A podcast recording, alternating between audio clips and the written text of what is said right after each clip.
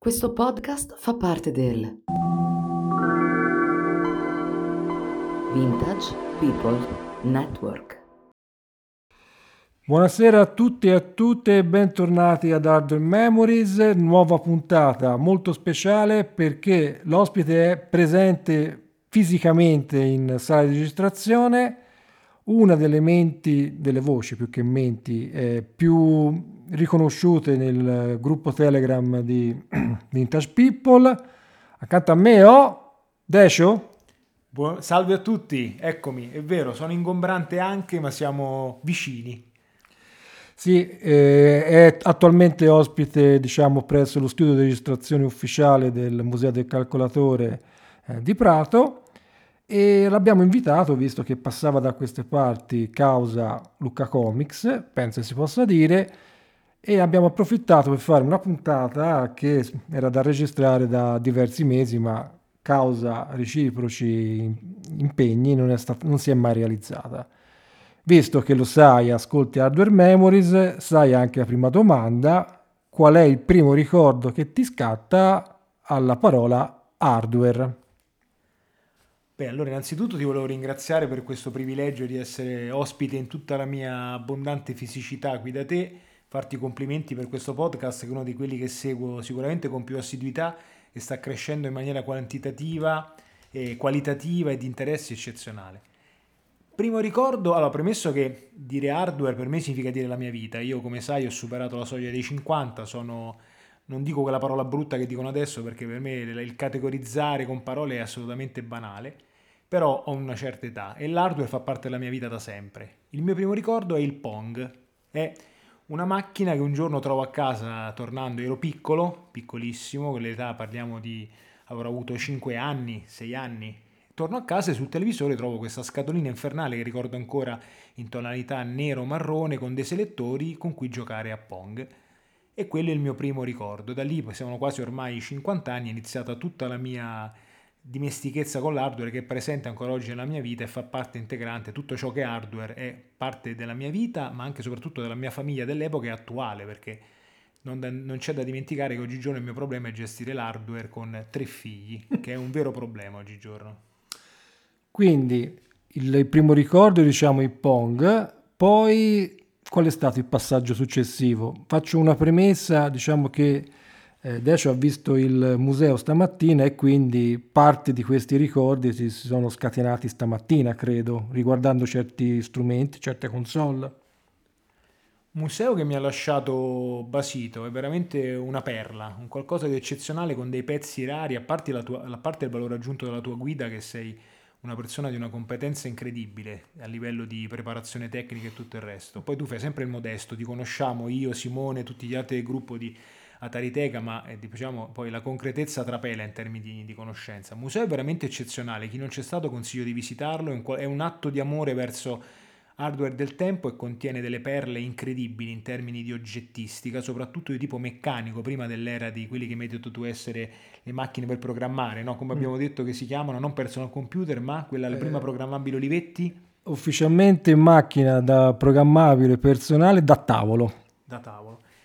Tra l'altro, scusate, sono un chiacchierone, ma eh, oggi Massimo mi ha insegnato ancora più chi è stato Olivetti a livello mondiale, una persona che veramente una cosa incredibile. Io già sapevo che era lo Steve Jobs italiano, ma oggi ho scoperto che eh, Steve Jobs gli spiccia a casa, come si dice a, a, al nostro Olivetti, ma andiamo per le lunghe. Tornando a me, il passo successivo è stato la mia prima console, quella che per me nella graduatoria delle mie console preferite rimane al primo posto, che è l'Intellivision perché poi da questo Pong appassionato eh, a casa entrò eh, eh l'Intellivision.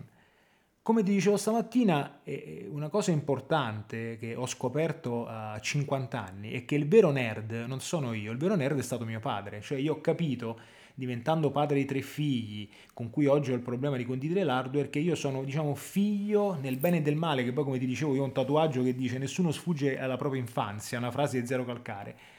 Il vero nerd di casa era mio padre. Mio padre ha iniziato col Pong, se n'è andato quasi 12 anni or sono che giocava a Real Tournament, aveva un computer da gaming a 70 anni, quindi lui mi ha un po' trascinato, quindi un po' come ho fatto io con i miei figli all'inizio, che compravo i sette Lego per loro, in realtà erano, erano per me. Mio padre comprava queste cose probabilmente più per lui, era contento lui. Quindi in television entrò subito, era anche un'era di benessere, devo dire, diversa. Negli anni 80 l'Italia sapete che aveva un gran benessere. Quindi la macchina successiva, quella che mi ha fatto innamorare del videogioco, è stato l'Intellivision.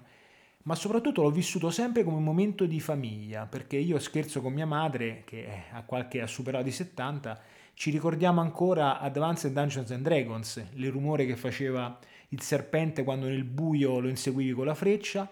Io mi sono spento la mia vita appresso a Tron Deadly Disc, che è una delle cartucce dell'Intellivision, bellissima, uno dei giochi dedicati al film di Tron dove c'era, dovevi raggiungere il milione di punti. E vivevo con, con, quella macchina, non ho avuto nessun'altra macchina sostanzialmente come console, quindi il ColecoVision, l'Atari, io ho una grossa pecca, benché sia un fan sfegatato di Simone, e lo Simone già lo sa, io ho già fatto outing, non ho mai avuto un Atari sostanzialmente, adesso sto recuperando purtroppo, la demenza senile porta ad essere accumulatori seriali di, di oggetti, e quindi l'Intellivision è stato il passo successivo e l'ho sempre vissuto a livello familiare, condividevo il gioco con mio padre e con mia madre, e io all'epoca purtroppo, adesso non c'è più, ho anche una sorella, ma questa è una mia storia personale, e, e comunque erano sempre stati oggetti di famiglia, li ho sempre condivisi. Io giocavo con mia madre, mia madre si ricorda anche con mio padre il bowling, il poker, perché all'epoca si poteva giocare a poker, adesso verrebbe la cancel culture, direbbe che gioco d'azzardo, ma su television c'era il poker. La box, noi giocavamo a box con mia madre e mio padre, facevamo le boxate, ma il bowling era, prima ancora del famoso bowling del Wii, c'era il bowling in television. Quindi quella è stata la mia macchina successiva. E poi è stata tutta un'escalation con, ovviamente sono passato a quello che è il Commodore.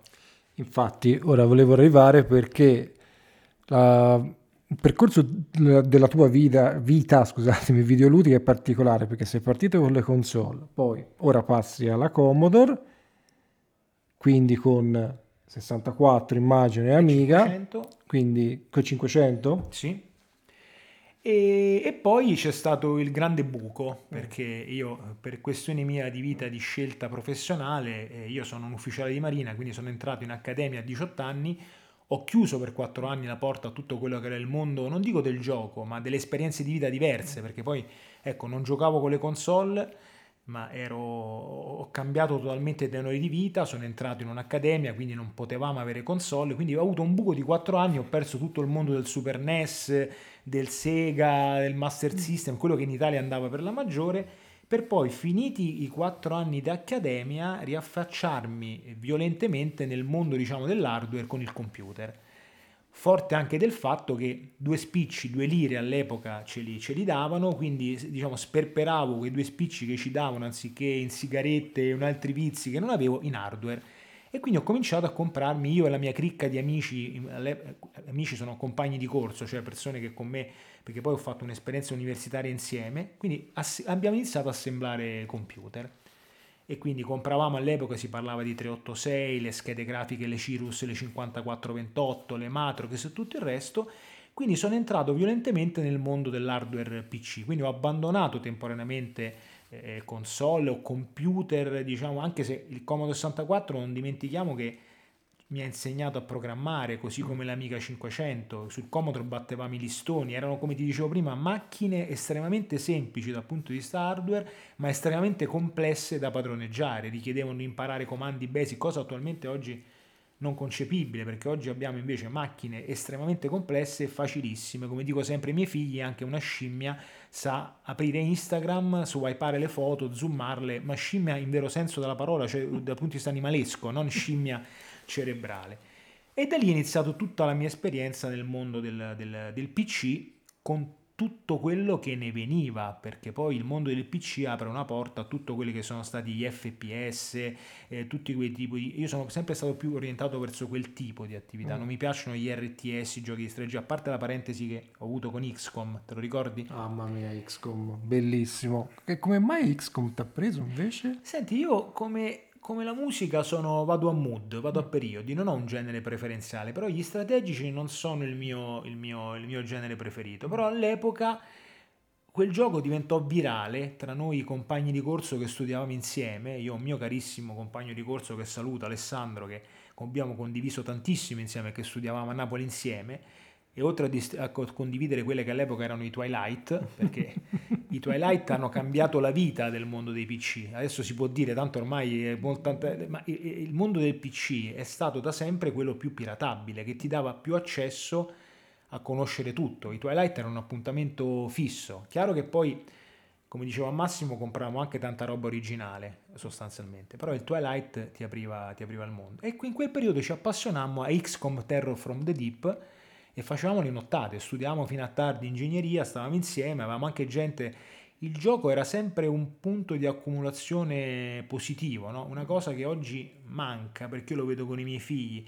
Giocare insieme, giocare online, non è un momento dal mio punto di vista di persona un po' più grande di, di, di comunanza, ma significa comunque stare separati. Invece noi giocavamo insieme, no? stavamo con i miei amici, giocavamo insieme, utilizzavamo il computer insieme, ma anche il Commodore 64, l'Intellivision, era un momento di condivisione, di gioco, stare insieme, lo scambio dei giochi, il riunirci a casa di qualcuno perché io avevo l'Intellivision e mio amico aveva il Super Nintendo, aveva, era, era il Colico Vision, era un qualcosa di molto più bello come approccio sostanzialmente. Ora, arrivate ai PC, tra l'altro ce lo siamo detti prima, lo ripetiamo, mm, in questa fase di PC sono, è arrivata la grande rivoluzione, no? quello mi hai detto prima, il, l'effetto wow, che è stata la 3DFX. Quindi, eh, come abbiamo detto in una puntata di Illy, vedete che sono cose che ritornano, ma perché per quella generazione lì, che è quella di Illy, la mia, quella di Dash e di tanti altri, quindi fra i 70 e i primi anni 80, nati ovviamente, quella scheda lì è stata rivoluzionaria. Una delle tue tante esperienze che hai avuto e io che non ho fatto, se accennassi anche alle lamparti, visto che prima ne parlavi, che probabilmente sono un po' mitologiche ora, ma sono realmente esistite. Io sono qui anche per andare a trovare un altro mio carissimo amico che conosco da una vita ormai, che, che saluto, Nicola, eh, perché ci siamo conosciuti al primo Lamparty di NG. Diciamo, quando ero ragazzo eh, in Italia eh, l'accesso a internet fu garantito da enti come Video Online, eh, ci sono storie su Video Online bellissime, oppure MC Link. MC Link era uno dei primi provider. Noi, io avevo l'indirizzo di posta come mio padre, anzi mio padre lo ebbe prima di me, di MC Link sostanzialmente. E poi ci fu una realtà innovativissima in Italia che fu NG, NG che poi è diventata Eolo, che si è data cioè, a creare le comunicazioni wireless, ma NG creò una comunità di gamer sostanzialmente, quindi fomentò, parliamo di tempi in cui c'era il 56k a casa, c'era l'ISDN che poteva essere a una o due, non mi ricordo... Uh, eh, su due canali o un canale. Io all'epoca giocavo, la mia passione era a Real Tournament, un'altra delle mie grandi passioni. E siccome in quel periodo ero imbarcato alla Spezia per, per lavoro, scoprì un giorno, seguendo la comunità online di NG, sul forum di NG, di NG che è rimasto eh, famosissimo, mm. era la chat di Whatsapp, è, un, è, una bestemmia paragonare un forum a una chat di Whatsapp, ma giusto per far capire magari i ragazzi più giovani, il forum di NG era una grossissima comunità NG ebbe in maniera assolutamente innovativa capacità di organizzare al Teatro Tenda di Firenze all'epoca che adesso ha cambiato completamente, mi raccontava Nicola poco fa, il primo Lamparty livello eh, eh, nazionale. Io venivo già da dei Lamparty, mi armavo di case la domenica con tanto di maniglia fatta in cordura con, con le clip, prendevo il mio grande case e alle volte il monitor, ci, doveva, ci, vedevamo a casa di Nicola per giocare a Real Tournament, eravamo 8, 10, 12, mi ricordo una volta Nicola sorriderà ancora che i vicini di casa chiamarono i carabinieri per schiamazzo perché poi avevamo la pessima abitudine di giocare tutti insieme in una stanza 8-10 di noi con le cuffie in testa, puoi immaginare, non ci rendevamo conto di quanto stessimo gridando. E da lì abbiamo partecipato al più grande LAN party che fu fatto in Italia all'epoca, che è stato un evento per me mistico, perché eravamo in un teatro tenda, migliaia di ragazzi, centinaia di ragazzi con i computer collegati in rete a giocare a real tournament, tornei con campioni nazionali, cioè c'era il Gizio, un altro mio carissimo amico Massimo che saluto che ascolterà questo podcast, che era campione, adesso lui è campione mondiale di Diablo, è un ragazzo, c'ha la mia età, bravissimo, e tu li vedevi, li toccavi, si vedeva un senso di comunità, ognuno si muoveva, si caricava il suo computer, era una cosa meravigliosa, assolutamente. Quindi, Quindi era quello che succede oggi online, però fisicamente nello stesso luogo più o meno, eh, con tutte le problematiche logistiche della cosa, tipo ognuno si portava il suo computer, probabilmente ti portavi anche il tuo monitor, il tuo, il tuo mouse, la tua tastiera, però non è che poi il livello di sfida fosse diverso da quello di oggi, perché alla fine si usavano le, le cuffie, ci si parlava in cuffia, si incominciava già a fare la modalità cooperativa, cioè tanto per spiegare che quel grosso, immenso movimento che sono di FPS online di oggi, quindi diciamo quello più famoso, che fra l'altro ipercitato in questi ultimi mesi, che è COD, come metodologia di gioco, di approccio al gioco, è nato con altri giochi metà degli anni 90 e fine anni 90. Quindi vedete che nulla poi, come vi ripeto sempre, viene dai nulla, cioè c'è tutta una progressione nel, eh, nella storia sia videoludica, videoludica eh, e non della tecnologia. Ora, un altro tassello, perché la cosa incredibile è che Decio, diciamo, è la prima volta che ci siamo visti fisicamente, quindi ci siamo anche un po' conosciuti più, da, più vicino, mi ha parlato anche però del suo ritorno alle console, perché ora uno potrebbe pensare, bene, sono arrivati i PC siamo, ed è passato direttamente al PC. La cosa incredibile è che invece, cosa che non tutti hanno fatto, accanto al PC nell'esperienza di gaming poi è ritornata la console. Ecco, in che modo è tornata questa passione? È sempre stato un qualcosa di impulsivo, di amore a prima vista, no? Dopo aver avuto l'effetto wow io il mio primo effetto wow è stato, ripeto, l'Intellivision. Poi la 3DFX e la famosa patch per Tomb Raider, non quella la nude, la nude Lara, ma no, quella no, della 3DFX è stato qualcosa di incredibile. Ma da lì in poi trovare qualcosa, perché come diceva Ilario alla tua scorsa puntata, in quegli anni sono gettati, gettate le basi, tutto, cioè quello che c'è oggi è figlio di quegli anni, non hanno innovato più nulla a meno di quello che poi certo. probabilmente accenderemo dopo che ti dirò che è l'ultima mm. dal mio punto di vista veramente grande eh, novità. Insomma, andando avanti nel mondo del computer, ormai i giochi erano quelli, eh, fino a quando ho, due cose hanno veramente, mi hanno fatto strabuzzare gli occhi. Un giorno ero qua ai Gigli, mm. Perché ero sempre qui di Luca, passo davanti a un negozio e vedo il, il classico boot, lo stand demo di una console e c'era Banjo Kazooie gioco della Rare, uno dei gruppi di sviluppatori che io adoro assieme, diciamo, più antichi. Recentemente adoro CDPR, quelli di Witcher e Cyberpunk, però il Rare ha una storia eccezionale, la Rare distrutta dalla Microsoft, insomma vedo Banjo Kazooie, che era il platform 3D che portava all'estremo, sostanzialmente su Nintendo 64, quello che era il concept di platform 3D che Mario 3D sì. ha creato. La Rare, come sempre, prendeva i concept Nintendo, li esasperava, arrivando addirittura a creare un qualcosa che è un po' il mio sacro graal, che non tutti conoscono, che è Conquer BFD. Non so se tu lo conosci. Nintendo 64 non ha fatto sempre giochi per bambocci, come pensa qualcuno, con marietti gridanti, fatine e tutto il resto, ma ha realizzato un gioco, la Rare, la Nintendo accettò all'epoca di fare l'ultimo gioco vero della Rare, il canto del cigno, che è Conquer Bad Fur Day, cioè il protagonista è uno scoiattolo sostanzialmente, mm-hmm. è un platform 3D. Vi dico solo che BFD, l'acronimo è anche Bad Fucking Day. Vi dico solo che c'è un mostro fatto di cacca vi dico solo che ci sono figure falliche sparse per tutti per i livelli. È un gioco incredibile che inizia con lui che è sbronzo. Quindi un gioco Nintendo dove c'è uno scoiattolo sbronzo che va in giro veramente a parlare con mostri di cacca in isole falliche, un qualcosa che è inconcepibile. Fu, non, non, si è mai capito se la Nintendo abbia mai veramente apprezzato. Quindi grande amore, entro e compro eh, eh, Banjo Kazooie, quel capolavoro della, della, Rare dove sapete che c'è un, un orso che ha sulle spalle un, un uccello, praticamente va in giro per un livello, un gioco meraviglioso e da lì ho ripreso a rientrare nel mondo delle console che mi ha portato poi al successiva console che mi ha fatto veramente innamorare che è il Dreamcast.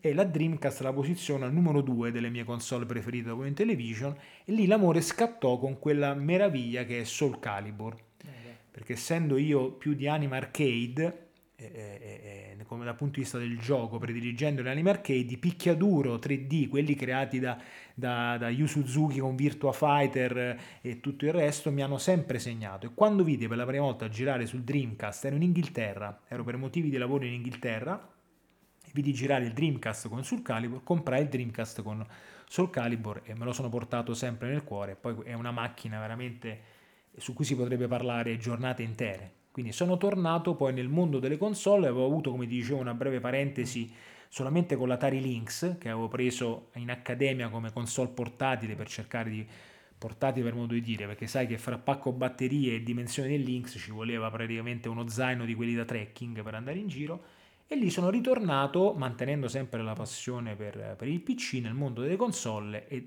da lì dal Nintendo 64 in poi non me ne sono fatta più mancare una sostanzialmente fino ai giorni d'oggi. Ora, un'altra caratteristica eh, di Decio è l'interesse per quello che, come lui ha già annunciato, dovrebbe, potrebbe, sarà, credo, eh, alla fine sarà la vera nuova rivoluzione del videogioco e non solo del videogioco, perché quando si parla di realtà virtuale la si associa sempre ai videogiochi, ma si sbaglia perché poi si amplierà probabilmente anche in altri ambiti. Come ti ci sei avvicinato alla realtà virtuale in tempi anche non sospetti, mi pare di aver capito? Allora, io essendo un malato di tecnologia, come dico sempre, eh, l'hardware e la tecnologia sono sempre stati nella mia vita, è una delle mie passioni eh, sostanzialmente, mi ha sempre affascinato tutto quello che è innovazione e qualche annetto fa ho cominciato con i primi giochilli, ti, ti, ricordi c'era il card box per il Google, no? quella scatoletta di cartone che tu ti mettevi sugli occhi, poi ho comprato il Samsung VR che era quello scatolotto dove infilavi il cellulare della Samsung e, e, praticamente il telefonino diventava un display per la realtà VR e devo dire già lì c'era qualcosa di affascinante. Il vero cambiamento è avvenuto col Quest 2 della, dell'epoca Oculus, poi comprata da Meta, Zuckerberg e non scordiamoci però ha, che dietro il Quest c'è l'uomo che, che, ha fatto, adesso c'è un voto di memoria, Ma che è... John Carmack. Esatto. C'è John Carmack, l'uomo che ha fatto diventare praticamente la realtà virtuale un gioiello con il Quest 2, perché il Quest 2 è un gioiello, è John Carmack. Adesso poi lui si è dissociato da Meta, lavora come consulente, continua a lavorare con Meta, sta creando qualcosa di suo, ha una sua idea di quello che lui ha sconfessato la mixed reality di, di, di, di Quest. Lui dice che non. Adesso poi. Comunque, sostanzialmente il Quest 2 è stato l'ultimo grande effetto wow che ho riscontrato venendo da diciamo, un, un, un, curriculum abbastanza denso di esperienze di hardware. La prima volta che ho messo in testa quel visore e ho fatto l'esperienza di ballare con il robottino che c'è nei primi mm-hmm. passi insieme, sono rimasto veramente scioccato e ho capito che secondo me il vero game changer del futuro sarà quello e non potrà che essere quello perché ormai sono anni che andiamo nella stessa direzione per quanto riguarda i giochi e non sono altro che o un ricicciare, riciclare, rimasterizzare roba vecchia o spingere su parametri come il, la risoluzione e tutto il resto giochi che sono però sempre la stessa solfa sostanzialmente. Io Personalmente dico sempre anni che gioco FPS, li ho provati tutti perché rimane la mia grande passione, è inutile spingere a 8000k di risoluzione se poi abbiamo 30 fps al secondo. La vera differenza, io ho un monitor da gaming che arriva a 144 Hz come fps, la risoluzione ovviamente deve essere più bassa, ma la vera differenza si apprezza con la fluidità del gioco. Invece noi oggi spingiamo sui 4K, 20K, ray tracing, cose ne, di cui neanche più ci accorgiamo. Il Quest quindi è stato un oggetto meraviglioso, tant'è che da pochi giorni sono passato al Quest 3 che è un vero concentrato gioiello di tecnologia. Ci stiamo familiarizzando in questi giorni, io ho qualche amico che ce l'ha, lo ha preso insieme a me, si è fatto trascinare questo entusiasmo e secondo me quello nelle maniere che ancora sono da approfondire, perché lo stesso John Carmack dice che la realtà virtuale non sta andando bene, non sfonda. Mm, esatto. È un dato di fatto. Perché non sfonda? Perché dal mio punto di vista, che ormai la uso da, da un po' di anni, è comunque un affare che ti attacchi alla faccia. È fastidioso, ha dei grossi limiti di utilizzo, di settaggio e tutto il resto, e, e quindi ha ancora una grossa isterisi. Poi non se ne parla, si, è difficile trasferire che cos'è l'esperienza. Mentre un gioco ci sono, che ne so, c'è Digital Foundry di Eurogamer che spende ore a fare analisi di dettaglio dei quali... Come fai a spiegare invece le sensazioni che ottieni con un quest? È difficile spiegare a qualcuno eh, qual è il valore raggiunto. Quanti demo avete visto in giro per i vari centri commerciali di visori? Ce ne sono pochissimi, quindi poche persone, a parte quei centri commerciali dove sono le sale giochi, dove sono i ragazzi che provano l'esperienza virtuale. Quello è il vero cambiamento e lo sarà ancora di più quando, come dice Carmack, un visore diventerà eh, eh come un cellulare, facilissimo da usare, immediato, senza richiedere settaggi. Invece ancora oggi quando indosso il visore devo fare, se oggi lo proviamo a casa tua, io devo fare prima settare lo spazio, il visore certo. deve scannerizzare l'ambiente, perimetro. il perimetro, quindi c'è ancora qualche difficoltà.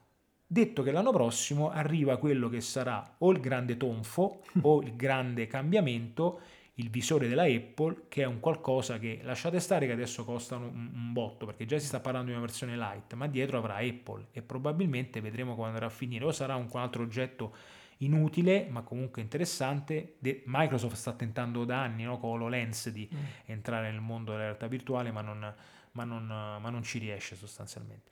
Tralasciamo poi il discorso PSVR perché sappiamo come è andato. PSVR 1 è un accrocchio micidiale con fili inutilizzabile, fastidiosissimo che ti fa passare la voglia. Il PSVR 2 è bello, però non si è capito, non ha venduto quanto ci si aspettasse.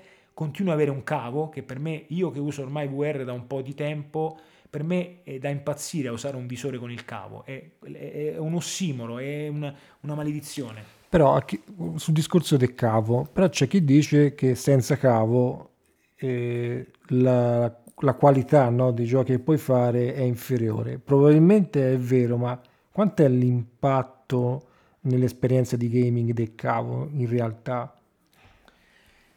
È come ti dicevo prima, se in un gioco si cerca la texture 4K, allora il, il cavo è fondamentale. Ti faccio un esempio banalissimo Valve Half-Life 3 lo ha già fatto, lo hanno capito in pochi, ed è Half-Life Alyx, un gioco di anni or sono che praticamente ha distrutto il mercato del gaming VR perché è la perfezione del gaming. Io lo sto rigiocando con il Quest 3, l'avevo già giocato con il Quest 2 ed ero rimasto stupefatto.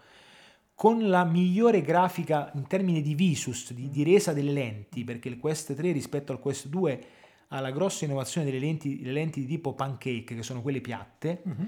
sembra di giocare a un altro gioco ed è meraviglioso. Però per fare questo richiede una potenza ausiliaria che è un computer da gaming, che va in streaming, quindi a quel punto il visore viene castrato sostanzialmente perché diventa uno schermo. Quello non è lo scopo del visore.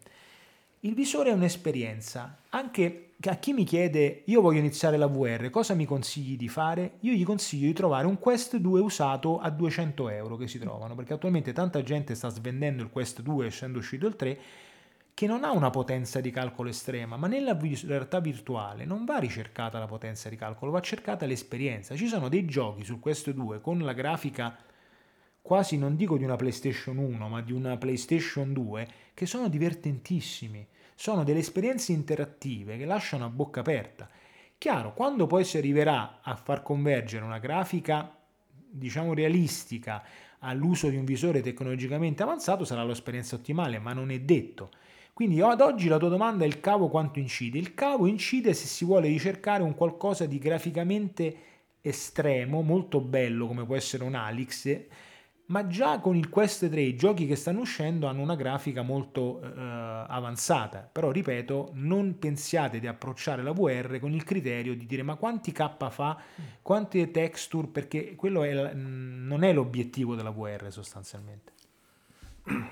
Ora, dopo la VR, però vorrei parlare anche di un'altra caratteristica che hai, che ho intuito e che mi hai confermato da conoscendosi su Telegram, che è una, diciamo, posso quasi dire un'ossessione sulla una, una ricerca perfetta, eh, non vorrei dire catalogazione, ma riscoperta di tutto ciò che è, chiamiamolo retro gaming. Infatti, una delle caratteristiche di Decio, a parte eh, avere uno, uno zaino che dire che è operativo è dire poco, ora non entro nel, nel, nel contenuto, ma c'è veramente di tutto, c'è questa cosa del catalogazione che a me affascina molto, precisa, di tutto il tuo parco fisico. perché ti vorrei fare parlare? Perché secondo me dietro a quella cosa non c'è solo mm, la, una follia, fra virgolette. Attenzione, tutti quelli che si occupano di certe passioni hanno una punta di follia. Ok, quindi eh, l'ossessione per avere l'hardware originale, che può anche arrivare all'ossessione di avere un televisore di un certo tipo, eh, oppure avere il modello di televisione che Steve Jobs aveva scritto nella famosa lettera agli azionisti della Apple, che quindi è il Sony e tal e tale, quindi il feticista, passatemi il termine, dell'Apple 1 vuole solo quel tipo di televisore eh, perché è quello rappresentativo di una certa esperienza. Ecco, vorrei che tu descrivessi qual è ecco, il limite tra follia, ma in realtà anche ricerca e passione. Cioè, cos'è che, defi- cos'è che definisce la cosa da una parte e da un'altra? Perché mi sembri quella cosa lì uno dei soggetti adatti a spiegarlo. Eh, ogni tipo di passione è follia, la passione per la propria famiglia, l'amore, la passione per la vita, per i propri hobby, quindi è una barriera difficilissima da gestire. Poi si può sconfinare nel maniacale, no? È difficile bilanciarsi sostanzialmente. Io mi piace, io sono un feticista del fisico, del possesso fisico, dello, del frusciare delle pagine dei libri da leggere. Ti dicevo prima e abbiamo scoperto di avere questa stessa follia, passione che leggiamo i libri su ebook, ci piacciono, compriamo il fisico. A raccontarla la gente ti guarda strano. Io però l'avere un oggetto, allora io interpreto il mio possesso come il voler dare un'immagine di me. Cosa vuol dire? tu penso che oggi mi hai conosciuto, sì. hai visto cosa ho, capisci che persona sono. Se io dovessi raccontare me stesso, lasciare qualcosa di me, chiunque apre la mia Batcaverna con le mie cose capisce quali sono le, le passioni. Quindi lasciare un libro, lasciare un manga, lasciare un Blu-ray, un lasciare un gioco è sintomo di voler dare, di voler rappresentare me, fa parte della, della rappresentazione di me stesso dal mio punto di vista, come sono fisicamente i miei oggetti nella loro fisicità mi complementano, io lo, lo vedo in questo senso. Poi c'è anche il piacere e la passione di cercare l'oggetto. Io avendo raggiunto eh, il catalogare è diventato necessario a un certo punto, perché avendo raggiunto un discreto numero di oggetti fisici, come ti parlavo prima, andiamo sui 900 giochi fra, eh, in edizione fisica che vanno dalla, dall'Atari 2006 fino alla PlayStation 5 Spesso mi capita, io nelle mie passioni, nelle mie mete, viaggio spesso, vado a ravanare, come dico sempre, nei cestoni. Cerco le offerte, spulcio i media market, vado alla negozio, il media market sarebbe il, eh, il media world tedesco, eh, cerco i negozietti, quelli che ancora sopravvivono, che vendono e spesso eh, mi accorgo di comprare, non, non so se certi giochi ce li ho in che versione, quindi catalogare poi fa parte di del piacere della ricerca, di avere cons- ma anche di sapere sempre, di, avendo un elenco, secondo me, si è sempre consapevoli di quello che si, che si ha. È come se, se, ce lo portassimo sempre appresso. No? Il processo di catalogazione, il piacere di averlo fatto e portare anche il banale elenco appresso è il piacere del, della ricerca, no? sostanzialmente. Come dice qualcuno, il piacere del, del, del, del viaggio nella preparazione, il piacere di arrivare a una meta è il viaggio in realtà, certo. sostanzialmente. E questo è vero, spesso si spegne l'entusiasmo nel momento in cui acquisisco l'oggetto, ma è stato tutto il percorso, la ricerca.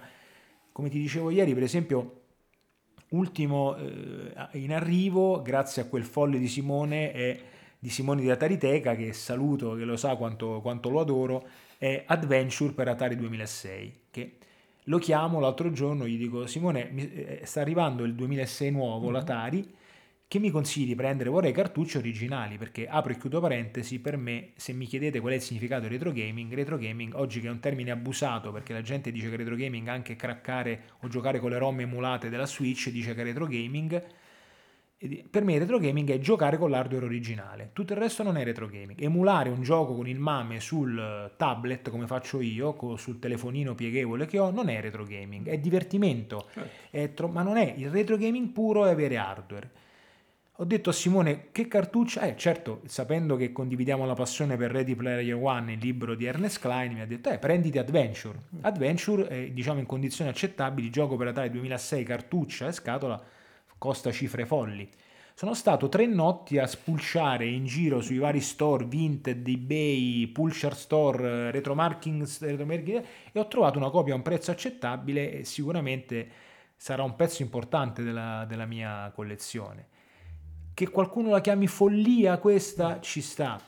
A 52 anni, Massimo, caro amico mio, io devo rendere conto solo alla mia famiglia, questa è la cosa importante. Io devo rendere conto a mia moglie e, e ai miei figli. Quindi del resto, delle, ognuno di noi ha chi non ha follia, chi non ha passioni, chi non ha feticismi, chi non ha traumi, chi non ha... Cioè, quindi, chi sono io per criticare gli altri e perché qualcuno mi deve dire, ma che sei scemo avere 900 cartucce o giochi a casa? E so, vivo anche di questo, quindi eh, è chiaro che poi è difficile questa nostra passione portarla avanti con le esigenze di chi come me ha una famiglia anche numerosa, quindi bisogna sempre trovare un compromesso, tutto nella vita sostanzialmente è un compromesso, basta sapersi organizzare e non sacrificando troppo una delle proprie passioni a discapito delle altre sostanzialmente. Per me la mia famiglia e i miei figli sono sempre un qualcosa di prioritario a cui guardare, non fosse altro per il fatto che quest'estate, come ti raccontavo, ho dovuto incartonare tutta la mia roba e metterla in cantina per esigenze proprio di spazi familiari, perché i miei ragazzi meravigliosi crescono, hanno bisogno di spazio e la mia Batcaverna in questo momento è in, in, incartonata, ma mi rifarò in qualche maniera sostanzialmente. Ora, visto che eh, direi che sì, siamo quasi alla fine perché l'ho presa al volo, ma veramente presa al volo perché mm, dire che è impegnato mi sembra proprio riduttivo, oltre non solo per le passioni, ma anche per le cose della vita normale di, che abbiamo tutti noi, però una domanda ce l'ho. In quella famosa pira, però non vorrei, decidi te se vuoi spiegare cos'è la pira, tre giochi che invece salveresti, tre, i primi tre che ti vengono in mente. Allora, il gioco che salverei assolutamente, il primo è, sono due, quelli che ho detto, Tron Deadly Disc perché è, è, è assieme a Dun- Advanced Dungeons and Dragons, che sono i due giochi per Intellivision che hanno proprio sono stati la, la miccia che ha innescato la mia follia videoludica, mentre porterei con me adesso quello che è stato l'ultimo gioco che ha risvegliato in me una passione pazzesca, tale da farmi venire, come si chiama, il tendine, il, ah, tunnel, il tunnel carpale, carpale, che è Returnal ah. che è un gioco per PlayStation 5 della House Marquee che rappresenta secondo me un viaggio per chi come me ha 50 anni pazzesco fra quelle che erano le modalità di gioco mm. di quando eravamo ragazzi, dove sappiamo benissimo che la difficoltà del gioco era fondamentale perché venivano i giochi che nascevano dall'arcade dove dovevano estirparti monetine. Quando si passò alle console si mantenne la stessa difficoltà, poi ci si è accorta negli anni che oggi non esiste più il game over. No non, è, è, anacronistico pensare al game over. Returnal, gioco in esclusiva per PlayStation 5 della House Marquee, una software house incredibile che ha fatto dei capolavori, racchiude 45 anni di gaming mio personale in termini di gusti, di come è strutturato il gioco, portato in un ambiente di gioco all'ennesima potenza che ha un'ambientazione, una grafica che ha qualcosa di incredibile, una cura maniacale del dettaglio ed è un'esperienza di gioco per chi piace quel genere eccezionale. Un gioco che è fintamente difficile, che mi ha scoraggiato quando presi al day one. Ci ho giocato, l'ho lasciato lì, l'ho ripreso su PC, l'ho ricomprato su PC, ho detto ci voglio giocare su un monitor da gaming ma non fosse altro per il fatto che ormai PlayStation 5 e Xbox One X sono sequestrate dai miei figli, non gioco più ultimamente su console tranne per giocare insieme, su questo poi volevo spendere uh-huh. due parole alla fine. Ecco, Returnal lo porterei, lo salverei dalla, dalla pira. Che cos'è la pira? La pira è quando un giorno non ci sarò più, i miei figli non so se proseguiranno i miei interessi, a mia moglie ho detto prendi una freccia infuocata e come fanno i popoli vichinghi, dai fuoco a tutto, almeno farà una bella una bella colorazione di fiamma, perché pensare che qualcuno smissi la mia roba e tutto il resto. E a proposito di questo, ti volevo chiudere con la mia terza console uh-huh. preferita, che è la Wii U. Uh.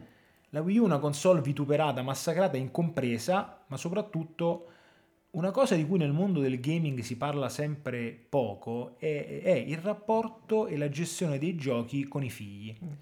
che è un qualcosa che io sento di molto vicino perché io ho tre figli e tutti e tre sono cresciuti con il gaming.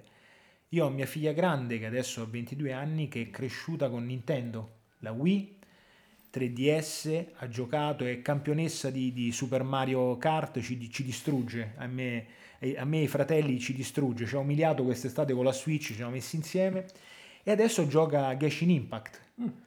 Eh, anche lei ha un arco videoludico interessantissimo, ha iniziato con queste console, ha vissuto la fase Pokémon, ha avuto queste console, adesso gioca in portatilità, gioca a Genshin Impact ed è appassionata e ha trovato una grandissima passione. I miei figli sono nati, sono trovati in una casa invasa dai videogiochi, console e, e, tutto il resto. Io ho sempre cercato, che è un grosso rischio che intravedo attualmente nello scenario videoludico dei ragazzi, di evitare l'isolamento. Abbiamo finché almeno adesso ho mia figlia ha 22 anni, poi due ragazzi, uno di 14 e uno di, di 12 che saluto, sono cresciuti. Adesso soprattutto eh, il grande comincia a giocare online, i suoi amici, ha sviluppato i suoi gusti, ma noi abbiamo, siamo cresciuti insieme, abbiamo sempre giocato insieme, quindi ho sempre visto le console, il gioco come un momento di aggregazione familiare, cosa che è difficile oggigiorno ricercare, si vede il gioco come un, come un isolamento, anche perché è difficile trovare Parliamoci chiaramente, non siamo tutti genitori esperti di gaming. Noi, io, te, gli altri della comunità nostra, chi ha figli, sono persone esperte della materia, conoscono i giochi. Io vedo genitori che fanno giocare i figli a 8 anni a Grand Theft Auto 5, ma ci rendiamo conto? Quindi ecco, la Wii U perché? Con la Wii U ho giocato, ho fatto delle esperienze videoludiche eh, con i miei figli eccezionali, no? per esempio i giochi della Lego, non tutti sanno che sulla Wii U è l'unica piattaforma dove sono due schermi. Mm uno gioca sul televisore l'altro ha una mini switch, che è il famoso pad della, della Wii U, dove controlli il personaggio da un altro punto di vista, è uno split screen estremo. Quindi un'esperienza eh, eh, bellissima.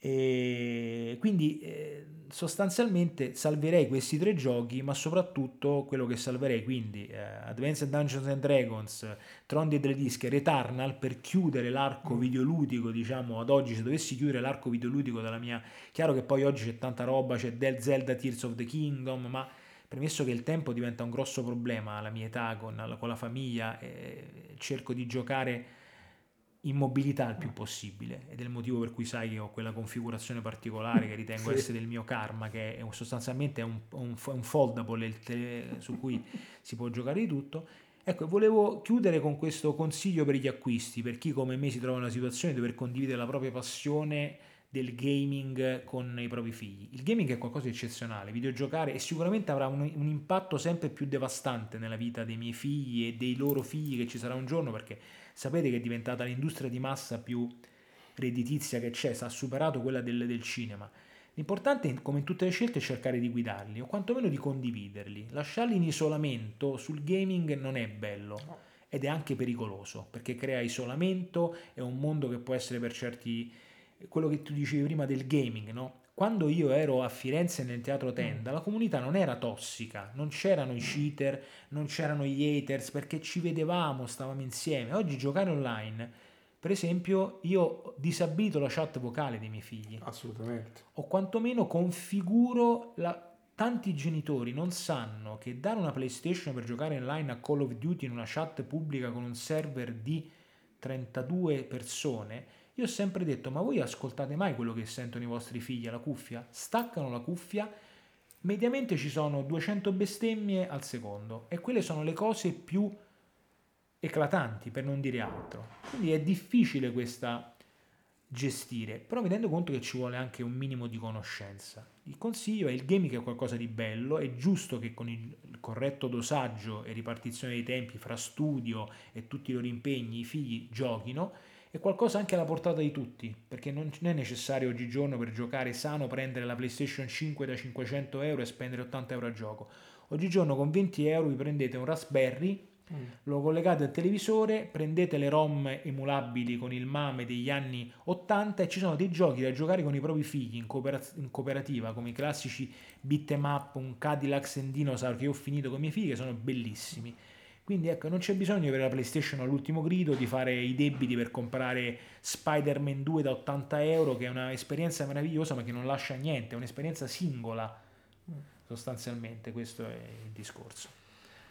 Ok, e ora io mm, ringrazio Decio perché sono, insomma, è stato impegnativo per lui venire qua, nel senso che, ripetiamo, veramente sei di passaggio, no, passaggio nel senso fi, non, fi, non, non, fisico come si può intendere, ma passaggio nel senso che eh, si deve trasferire in un'altra parte. Ti ringrazio veramente di innanzitutto essere stata in museo che ci fa molto piacere perché poi tra l'altro alla fine è il nostro fine principale, no? far conoscere il museo a più persone possibili e approfittarne anche per parlare di argomenti che non vengono trattati direttamente nel museo ma che nel museo si possono almeno vedere le origini.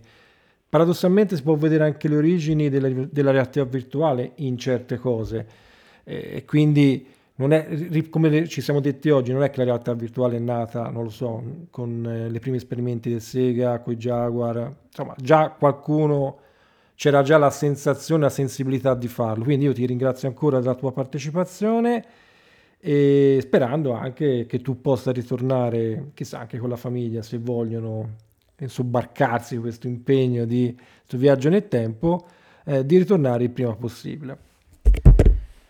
Chiudo anche io con... Eh, sono un chiacchierone, quindi mi taccio solo con due parole. Io volevo ringraziare persone... Io sono quello del meme che metto sul gruppo di Atariteca, no? Michael Jackson che mangia i popcorn. Chiacchiero, ma ancora devo dare un qualcosa di concreto come contributo a questa comunità di noi vecchi rimbambiti che siamo appresso a queste cose e lo farò, me lo sono prefissato come obiettivo per quando andrò in pensione, sperando di arrivarci. Però ecco, volevo ringraziare persone come te, come Simone, come Michele, adesso come, come, Ilario, mm. eh, Federico, eh, tanti ce ne sono, e eh, siete una comunità incredibile, che state costruendo qualcosa che è una capsula del tempo. Mm. State cristallizzando la memoria, state creando un qualcosa che un giorno qualcuno ascolterà. Se vorrà avere un'idea di questi, di questi tempi, di quelli che abbiamo vissuto e di oggi, state dando un contributo incredibile tu lo fai anche con un museo, che è qualcosa veramente che mi ha strabiliato, ma anche questi podcast, andandoli a rileggere, ad ascoltare le esperienze personali, creano memoria che secondo me è la parte fondamentale della storia umana, perché la memoria distrugge l'ignoranza, diversamente distruggere il passato crea ignoranza. Quindi grazie veramente a te, il piacere e l'onore di averti conosciuto, perché ti seguo da tempo, è sempre stato qualcosa di eccezionale, ma approfitto anche per salutare tutti noi della comunità di Atariteca, Vintage People, ma anche tutti gli altri podcaster che creano prodotti che, ripeto, un giorno eh, io la mia chiavetta personale l'ho già fatta, li manderemo su Marte, li manderemo da qualche parte, ma sono veramente la memoria. Magari un giorno su Marte gli astronauti ascolteranno questi podcast per sapere il tempo che fu, no? Ci sarà il retro gaming, sarà giocare sulla PlayStation 5 emulata quando ci saranno i chip e i visori olografici per per giocare in realtà aumentata, però ci sarà qualche malato come noi che vorrà sicuramente vedere come erano questi anni 2000. Grazie ancora Massimo, è stato veramente un, un piacere conoscerti e un onore essere tuo ospite. Allora il piacere e l'onore è stato anche mio e il saluto alla Illy, ciao!